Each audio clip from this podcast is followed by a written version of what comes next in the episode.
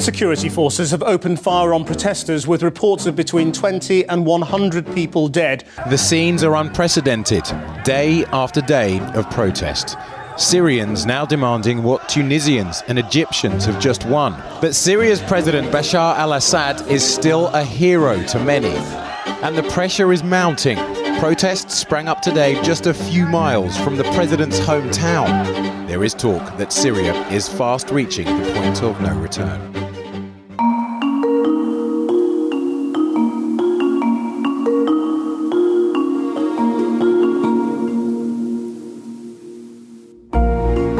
O som que acabamos de ouvir é de uma reportagem da cadeia de televisão britânica Channel 4, lançada quando a guerra da Síria fez 10 anos. Estas foram as primeiras notícias, quando ainda nada se sabia sobre o futuro. No dia 15 de março de 2011, a Síria entrou de rompante na Primavera Árabe. Um grupo de rapazes escreveu numa parede de uma escola a frase É sua vez, doutor.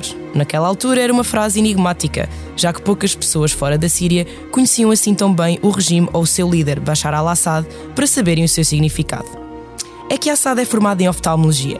Disse uma vez, antes da guerra, que escolheu esta especialidade na escola de medicina porque não gosta de ver sangue. Doze anos depois de ter dado início ao massacre do seu próprio povo, é possível que Assad continue sem ver sangue, fechado no seu palácio hiperprotegido com antiaéreas de fabrico russo. Eu sou a Ana França e este é o podcast Mundo a seus pés.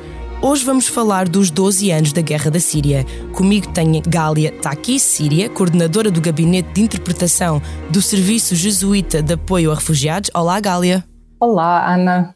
E Cátia Moreira de Carvalho, investigadora na Faculdade de Psicologia e Ciências de Educação da Universidade do Porto, onde estuda a prevenção e o combate ao terrorismo violento e também tópicos associados a refugiados. Também trabalha na RAN, Radicalization Awareness Network, da Comissão Europeia. Olá, Cátia. Olá, Ana. Olá, Gália. O Expresso faz 50 anos. Celebre connosco e torne-se assinante em expresso.pt. Milhares de pessoas, todos os dias, durante os primeiros dois anos da guerra, vieram para a rua para pedir o que outros revolucionários pediam nas ruas de Tunis e nas ruas do Cairo: o fim de ditaduras fossilizadas em décadas de compadrio, corrupção, censura. As mudanças que varreram o Egito e a Tunísia nunca chegaram a acontecer na Síria. Entrou a Rússia na guerra, entrou o Irão, entraram os Estados Unidos, a Turquia. Dois polos ideológicos, qual Guerra Fria, treinam esgrima em território alheio, mas não há nenhum plano de paz à vista. Grande parte da Síria continua hoje por reconstruir e mais de 70% da população precisa diariamente de ajuda humanitária para sobreviver. O vácuo de poder na Síria e também no Iraque, que viveu uma guerra de 20 anos, fez nascer um problema que todos conhecemos: o autoproclamado Estado Islâmico, ou Daesh, como os que sofreram às mãos destes terroristas lhes preferem chamar. O Islão radical ainda anda por lá, em menor número do que em 2014, 2015 ou 2016, mas qualquer um que professe uma doutrina de tal forma violenta é um perigo mortal, ainda que isolado. Nas pequenas bolsas territoriais, onde ainda há rebeldes, há também terroristas desta e de diversas outras inclinações, algo que tem sido usado pela propaganda russa para minar os ideais da revolução. Who thought even us who on earth thought that there could be a regime that will bomb his own people with chemical weapons Yes. the rest of the world will just watch it That's true. I I mean, we didn't uh, obviously look. Uh, uh, Twelve years ago, I I couldn't even imagine that. Twelve years later, I will be in Germany, in exile. My dad will be somewhere between life and death,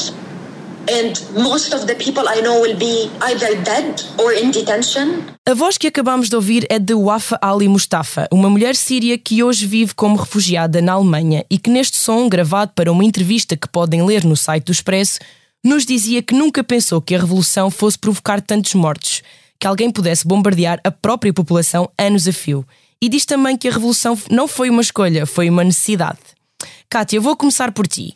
Tu estudas extremismo em todas as suas formas, tens falado muito dos movimentos terroristas nesta área do mundo e eu gostava de perguntar se o Daesh ainda é um perigo na região e também para o Ocidente. Claro, os últimos números que li falavam de 500 membros ativos no Iraque e menos 50 na Síria. Parece pouco, mas também já aprendemos que estes movimentos parece que nunca morrem, não é? Ahm, sim, ahm, eu não sei onde leste estes números, mas ah, causa-me alguma estranheza um, serem números tão baixos. Pois, eu, eu queria um, falar também contigo sobre isso, porque era do Crisis Group e talvez eles não tenham não sei. Um, Sendo o Crisis Group leva-me a, a, ter um bocadinho mais fé nos números, mas ainda assim parecem-me números muito baixos. Um, eu queria só voltar atrás à parte, se me permites, em que disseste o Islão radical, é que existe muito esta confusão, é normal haver essa confusão de, de, de se usar o, o a, a, religião para explicar o terrorismo uh, e, e, enfim, os termos estarem um, estarem juntos. Uh, a verdade é que os grupos terroristas aquilo que fazem é uma deturpação da religião. Não é a religião que é terrorista, nem é a religião que é violenta. Uh, existe uma deturpação feita através da propaganda, da narrativa jihadista, para uh, manipular e mais facilmente fazer um brainwash das pessoas usando a religião. Portanto, se me permites, eu, eu prefiro usar sempre o termo eh, terrorismo de inspiração islamista, que é para justamente evitar essa associação, sim, confusão. claro, não era, não era a minha intenção, então, sim, claro. Sim, sim, eu sei, eu sei, mas pronto, isto é um preciosismo de quem é académico, quem estuda este Não, e depois as palavras importam, tempo. tudo bem, claro, as palavras têm conotações e importam, sim. Um, até porque esta semana, no dia 15, tivemos o, o, o dia de, de, combate à islamofobia que se comemorou pela primeira vez este ano. Portanto, respondendo à tua questão, o Daesh ainda está presente eh, na Síria, ainda está presente no Iraque e ainda está presente noutros sítios. Aliás, segundo o TESAT, que é o relatório anual da Europol uh, para a situação do terrorismo e as tendências do terrorismo na Europa, que saiu ano passado, uh, os grupos de inspiração islamista, nomeadamente o Estado Islâmico, continuam a colocar uma grande ameaça à Europa e não só à Europa, também aos, aos outros países fora da Europa.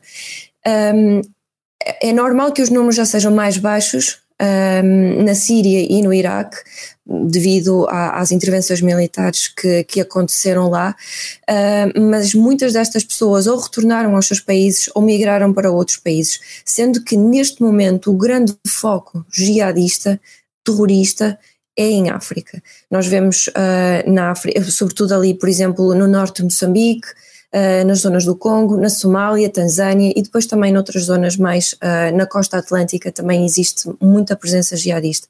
Portanto, Posto isto, uh, não é por o, o, conflito terminar, não é por os grupos se desmantelarem que as pessoas deixam de ser terroristas. Pode acontecer, pode haver uma desvinculação e até uma desradicalização, mas a ideologia mantém-se, a ideologia continua a ser veiculada, e digo isto sendo eu da psicologia, é muito difícil combater uma ideologia radical.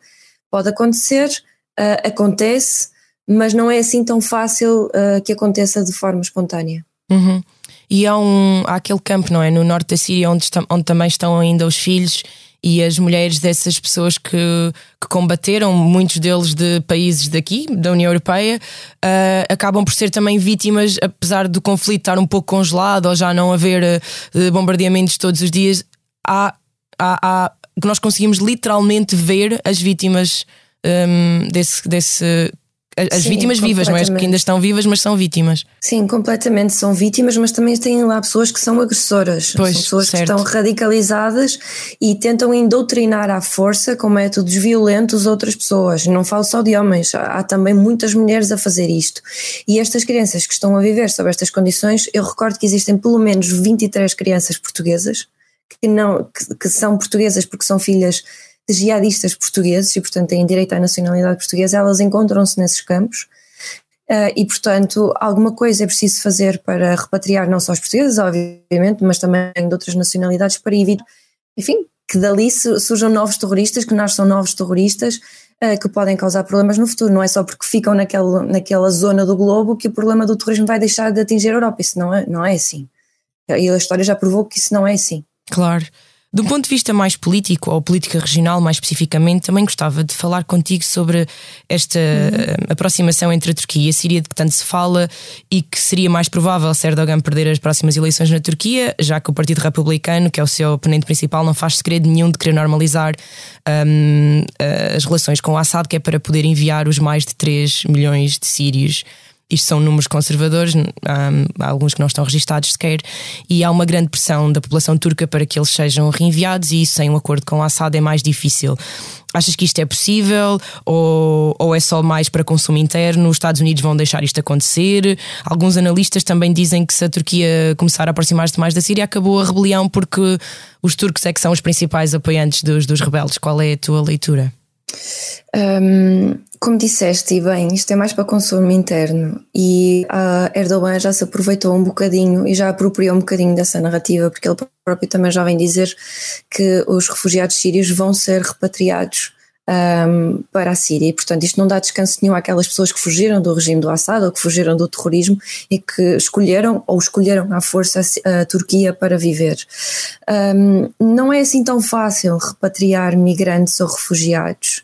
Uh, e enquanto e, e por um lado, enquanto que, que, esta narrativa vai sendo veiculada, estas pessoas provavelmente já estão a pensar em formas de fugir do país claro. e migrarem para outros sítios para evitarem voltar para a Síria, que é um país que está completamente destruído e onde a vida delas está ameaçada.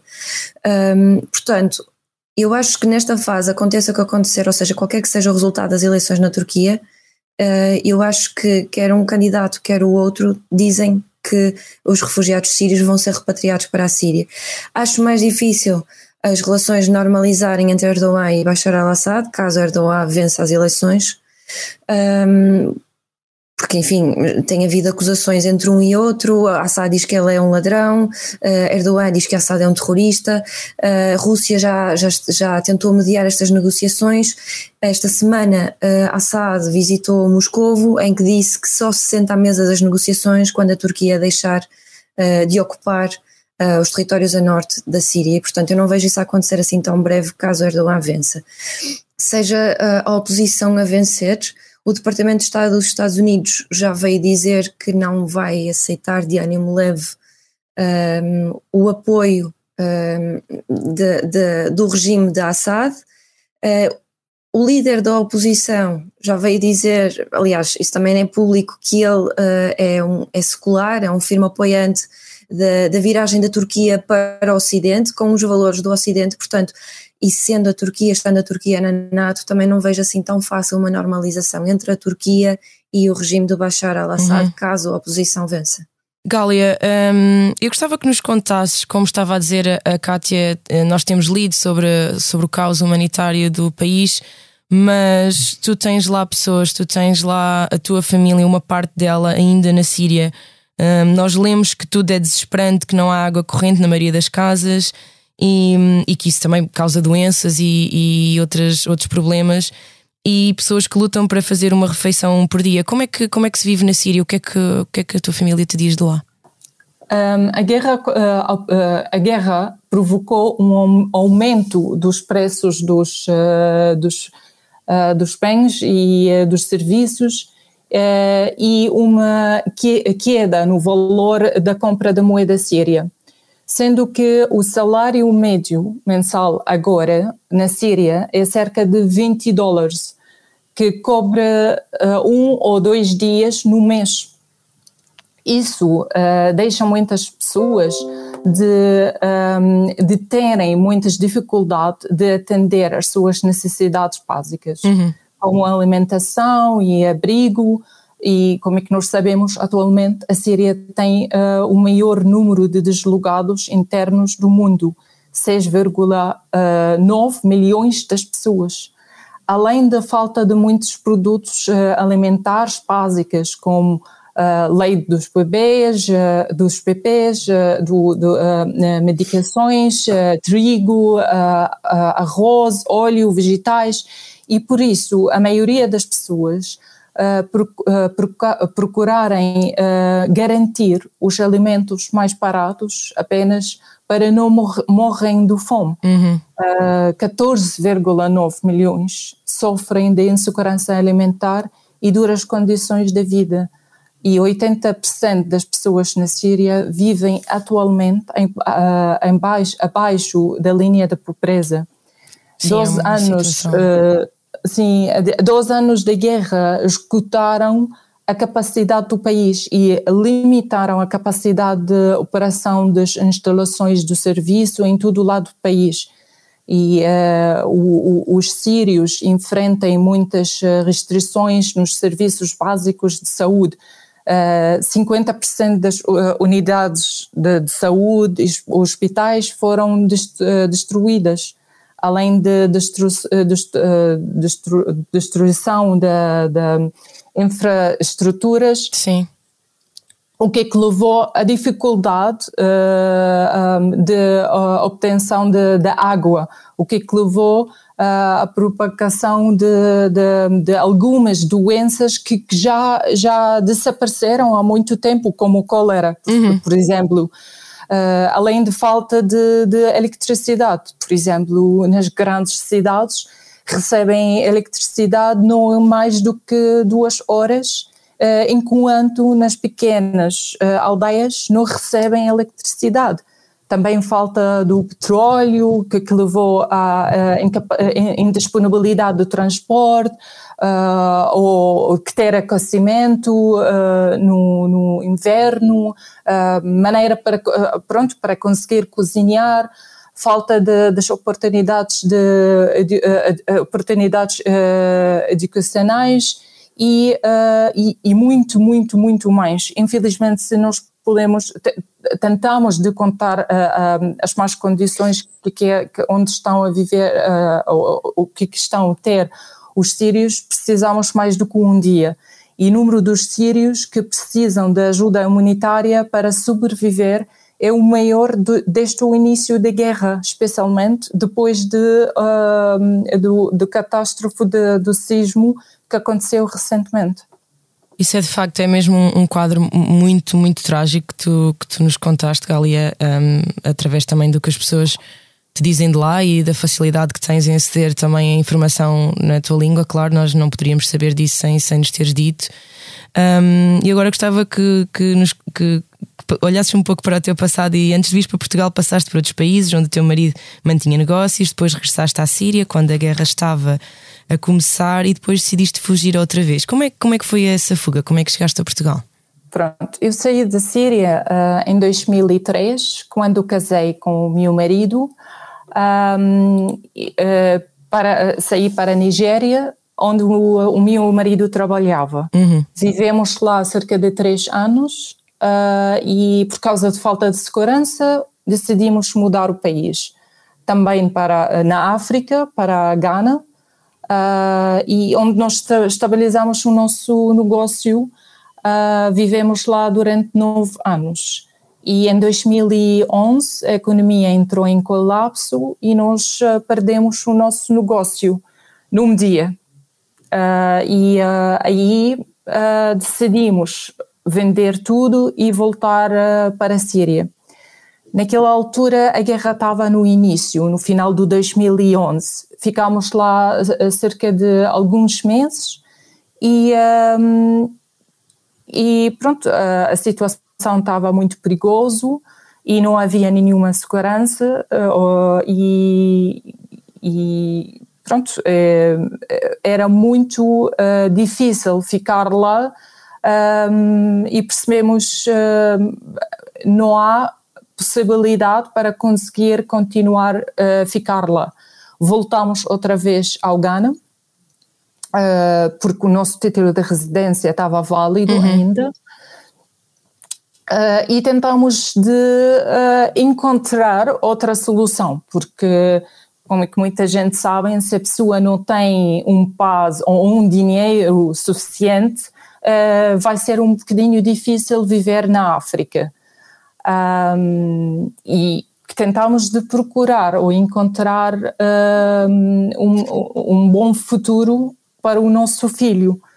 Uh, tentamos pedir uh, vistos para vários países uh, europeus, como a Alemanha, onde o meu marido tem uma família grande que vive lá há muito tempo, e, e, não aceitaram e não foi aceito. E também tentamos para o Canadá, onde eu tenho uma família grande também que vive lá, também não foi aceito.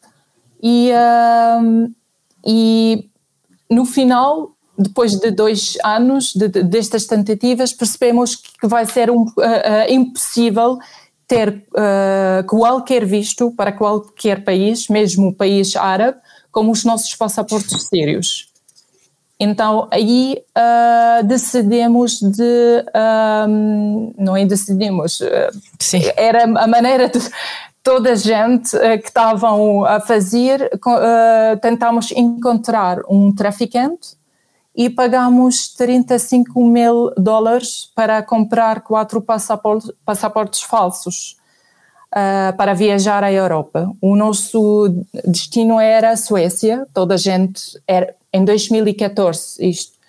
Uh, toda a gente falaram sobre Suécia, como é que está bem preparada para receber os refugiados, uh, como é que so, falaram sobre as boas condições que estão a oferecer para os refugiados e fizemos uma escala aqui em Lisboa. falhou no nosso plano que a pessoa no primeiro, no primeiro país que entra no Schengen que vai, pronto, vai, vai, vai, vai, os documentos têm de ser verificados porque vai, vai, vai ter uh, os países do Schengen toda aberta. E uh, fomos detidos no centro, no, no aeroporto, nós fomos detidos lá, uh, ficámos cerca de três horas numa sala vazia, investigaram conosco, depois, uh, sem ter tradutor, sem ter uh, uh, boa explicação, fomos forçados a assinar papéis que percebemos depois que eram papéis pedido asilo. Uhum. Fomos detidos no centro de detenção, no aeroporto, e, e, quando eu estava grávida, com três, me três meses e meio, eu perdi no primeiro dia. O meu filho tinha naquela altura 8 anos, a minha mãe tinha 69 anos. Também o meu marido estava lá conosco e, uh, e foi muito maltratada e discriminada por causa da minha religião. Um, foi muito difícil, até lá no centro de, de detenção, que, que, que as pessoas, a maioria das pessoas ou dos portugueses não sabem que existe lá uh, um prédio no aeroporto onde, onde as pessoas uh, vi, uh, estão a viajar ou receber outra gente de fora, há um prédio do centro de atenção. até hoje, nenhum de NGOs tem, tem acesso para aquele, aquele centro. E aquele centro, naquela altura, em 2014, não tinha nenhuma condição para receber nem idosos nem crianças. Tu já falaste com o Expresso sobre essa história, não foi? Foi, foi. Vou, um, vou, vou, tentar encontrar e deixar também o link, Sim. porque a história é muito grande, é uma reportagem bastante grande publicada na revista, um, é. onde tu contas toda, toda, essa, toda essa história. Um, tal como tu, milhões de outros sírios, gente jovem, gente que estava a preparar o futuro, vive hoje espalhada pelo mundo. Quais é que são para ti as consequências dessa fuga de tanta gente do teu país e, e pensas que há esperança em reconstruir ou em voltar ou para ti parece pouco realista? Um, eu, não, eu não quero um, ser ou estar um, uma pessimista, uhum. mas um, eu sou uma pessoa muito realista e, um, e a guerra e uh, destruições, uh, desloca, deslocamento, imigração, bloqueio, uh, bloqueio econômico alimentar, sanções internacionais, falta de competências, pobreza, Covid-19 e, e um, o terremoto e tudo e o remoto, o sismo, uh, que foi uh, que foi que pronto que as pessoas dizeram que é o, o pior catástrofe que aconteceu até agora há muito tempo além da falta dos, dos recursos uh, temos 6,6 milhões dos refugiados sírios que estão espalhados em todo o lado do país Uh, e uh, eu estava ontem a ler uma estatística da União uh, Europeia para, dois, de, para uh, 2022 uh, sobre os números do, do, dos, dos, das pessoas que pediram, pediram apoio, pediram proteção internacional uhum. na Europa. depois dos ucranianos, a nacionalidade era dos sírios, com o número de 1031 mil, mil pessoas que pediram recentemente, em 2022, uh, eh, asilo. O que quer dizer que, eh, apesar da guerra supostamente estar mais calma, não quer dizer que as pessoas consigam viver lá sequer, não é? é isso. É, é, todos os dias nós estamos a ouvir e ver uh, muita gente, uh, muitas notícias sobre a gente que está a morrer no Mediterrâneo. Já pensamos o que, é que está a deixar ou levar esta gente, obriga esta gente de arriscar a vida delas e a, a vida das sua, de, dos, dos, filhos delas uh, para uh, fazer esta travesseira no Mediterrâneo, para deixar o, a, as almas delas, a vida delas, nos mãos dos traficantes. Exato. Uh, e, e, infelizmente, eu, pronto, eu, eu garanto que mais do que metade das pessoas que já fugiram fora da Síria, se elas, uh, se elas, se elas, uh, se elas vão ter condições para conseguir viver bem, mais do que metade delas voltarão ao país delas. Porque uh, na, nem só uh, na Europa, também nos outros países, não há muitas condições de boa vida. A metade das pessoas não conseguem ter uh, acesso a, ao mercado liberal, não conseguem ter, uh, não conseguem integrar bem nos outros países ou uhum. ter condições, boas condições para conseguir viver bem. Kátia, pedia-te agora talvez uma, uma análise mais, mais curtinha para, para finalizarmos sobre esta questão de, de, os países que mantêm o regime sírio de pé, não é? O Irão e a Rússia principalmente. Neste momento há problemas gravíssimos em ambos. A Rússia, bom, óbvio, não é? Tem a guerra na Ucrânia, o Irão tem uma crise económica que está a esmagar a população. Um, as pessoas do Irão com quem eu costumo falar até falam mais disso do que da crise de valores, que também não tem precedentes, mas a, a, a crise económica é mesmo o que, o que está a dificultar mesmo a vida das pessoas.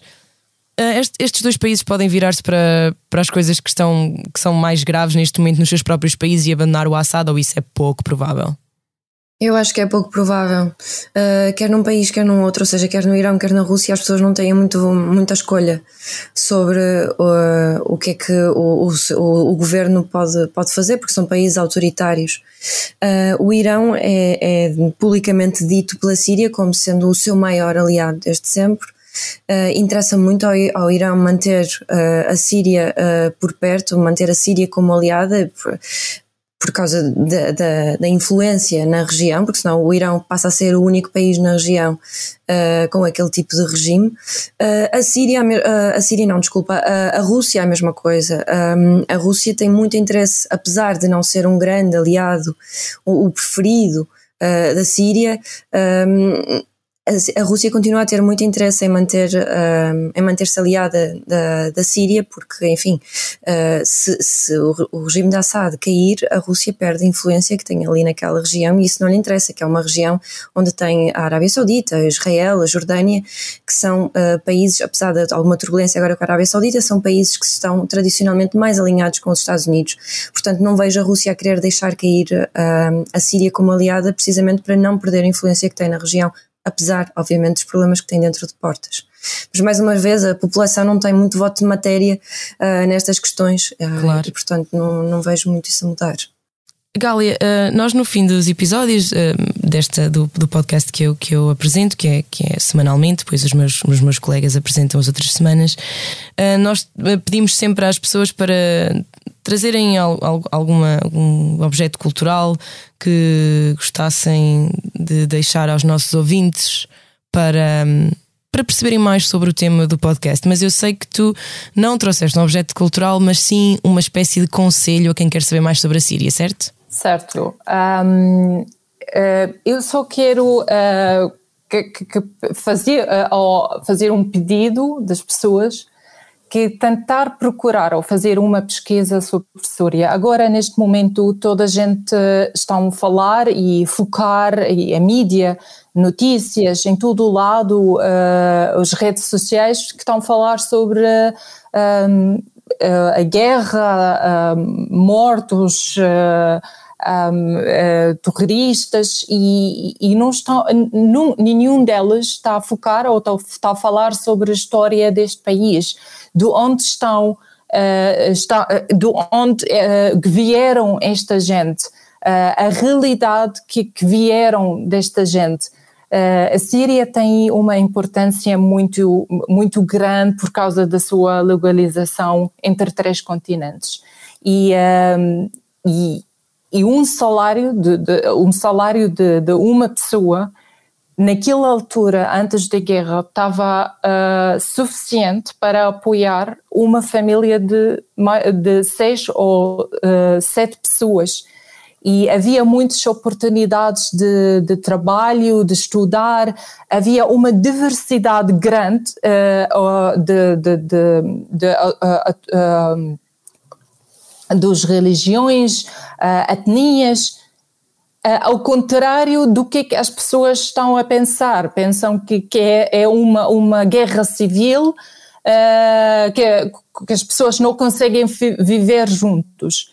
Este país, durante muitos anos, era economicamente, financeiramente e socialmente muito estável. E, e a Síria, durante centenas de anos, recebeu milhões de refugiados de diferentes nacionalidades, estrangeira e uh, árabe, e um, como sarcássians, uh, armênios, gregos, palestinianos, kuwaitis, iraquis, libaneses, e nunca uh, foi recebendo uma pessoa numa tenda, nunca foi construído uma tenda para receber esta gente. Foram todos recebidos, integrados uh, no, uh, na sociedade civil. Obrigada, Gália. De facto, não, não, não, sabia, eu não sabia nada disso. Portanto, imagino que seja também uma informação importante para os nossos ouvintes. Kátia, tens alguma coisa que queiras partilhar sim. connosco? Sim, eu também não sabia. Obrigada, Gália. Eu trago dois livros.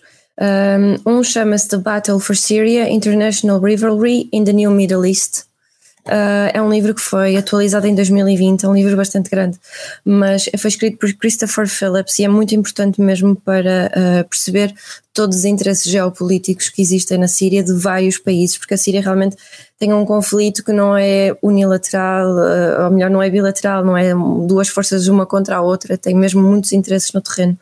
E o outro chama-se Síria apenas de Samer, Abud, que também tem um. é mais pequenino e também tem um, um foco diferente, mas que ajuda a perceber um, como, é que, como é que a guerra da Síria começou. Uh, e este livro é de 2015, se não estou em erro, mas ainda mantém-se bastante atual para perceber como é que tudo começou. E hum, Chegámos ao fim uh, de mais um episódio. Obrigada, Kátia. Obrigada, Gália. Foi mais um episódio do Mundo a Seus Pés, o podcast semanal da secção internacional do Expresso. Para a semana voltamos com outros temas, outras histórias, outras vozes. Muito obrigada por ter estado connosco desse lado.